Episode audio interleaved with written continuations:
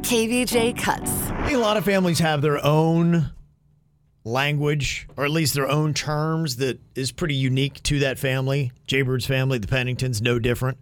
Lumper is a word that means something that is so adorable on an innocent level.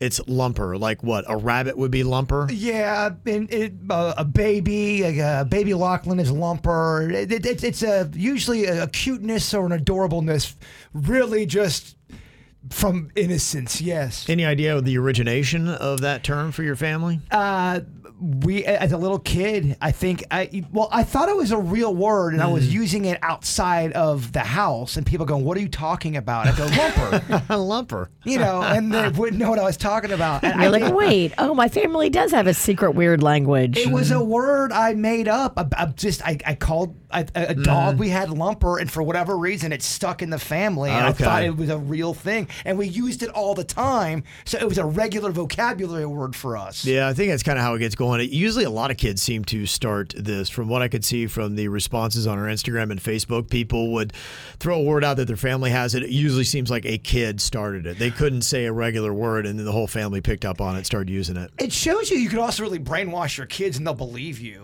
Right when you go out in public and Yeah. you're saying lumper and nobody knows what you're talking about. No one's stopping me. No one's saying, "All right, don't don't say this outside." So if you're Pennington, you want to say something is totally awesome. You would say Salitas. Salitas means totally awesome. Okay. Yes, Salitas. dude, that is Salitas. what? Okay. That was my, my childhood best friend came up with that, and we would say it all the time. Like that- Salitas. dude. That is Salitas. It's uh, J- Jr. Jesse. As Virginia's typing and not listening. Salitas to me makes no sense. I'll tell you it what's- sounds like some kind of term you use in like a legal filing. I'll tell you what's, Oh. what's not Salitas is typing and not listening to me. I'm listening. Salitas is dumb. Wow. That, again, not Salitas. Yeah, You're not no. being a Salitas friend. And then when somebody had bad breath, you would say that somebody had the green man in their mouth. The gre- yeah, I thought that, that that was a universal term. You got have you guys I've ever never heard that, no. If someone's got bad breath, oh damn, she's got the green man in her mouth. Oh damn, Yeah, or he's got the green man. I haven't heard that. no. Never. Uh. Yeah, I, I a lot of people haven't Uh-uh. Yeah. apparently, but I thought everybody did. Never. Yeah.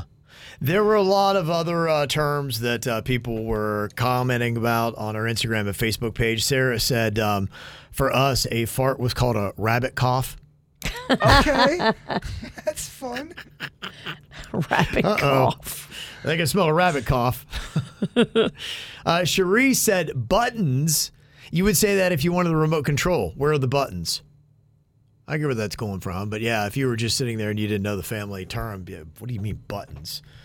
Deanna said that La La La was a peanut butter and jelly sandwich. We had something like that as we a, a- a champia was Oh, a right. Pennington sandwich, and I love Potato champias. chips on it, right? It was uh, Italian dressing, potato chips, and a, l- some mustard, Yeah. and then I, I would sometimes dip it in uh, ranch, and that was pretty much it. That's pretty disgusting. But then as I It got, sounds like it's just missing something. it is, I added cheese as I got older. Okay. Yeah, I think that a lot of families do that. My grandfather, I remember, w- used to make me something he called biddy on a raft. And it was uh, one of those uh, steamed eggs that you would put on a piece of toast and you'd smash the egg up on it, cut it into little bites, and then you'd have a bite of sausage with a bite of the egg on bread. I think I've heard of that. Or did I? Did you? You tell- heard from Kevin. Yeah, did I yeah, you tell heard from me. Kevin? I told you. Yeah, yeah, Yeah, that came from me.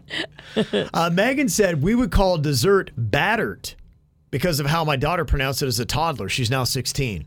Again, kids making up words. Ice cream in Debbie's family was octoon. and Patty said my granddaughter used to call an umbrella "do by you." We got no idea why. We just uh, all use the term "do by you." hmm So a lot of people have that. Rocco could never say water or flower. So he would say wadu, flaudu. Flaudu, yeah. So we would now we call it water is wadu. I think that's it. I think a lot of kids wind up creating these terms that uh, you do. Uh, Joey said, uh, my papa used to always say, uh, pee up a rope. I've heard that one before. Pee up a Yeah, rope. I have Yeah. too.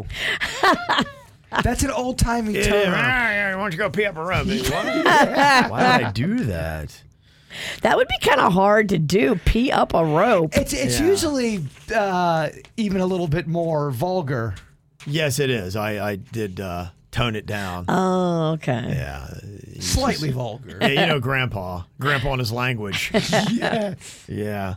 And uh, Kyle said uh, we use the term scroggin for that. That is uh, kind of getting it on like a pirate. Scrog? I think I've heard that term, but Scroggin. yeah, Sounds like a name I'd make up. yeah.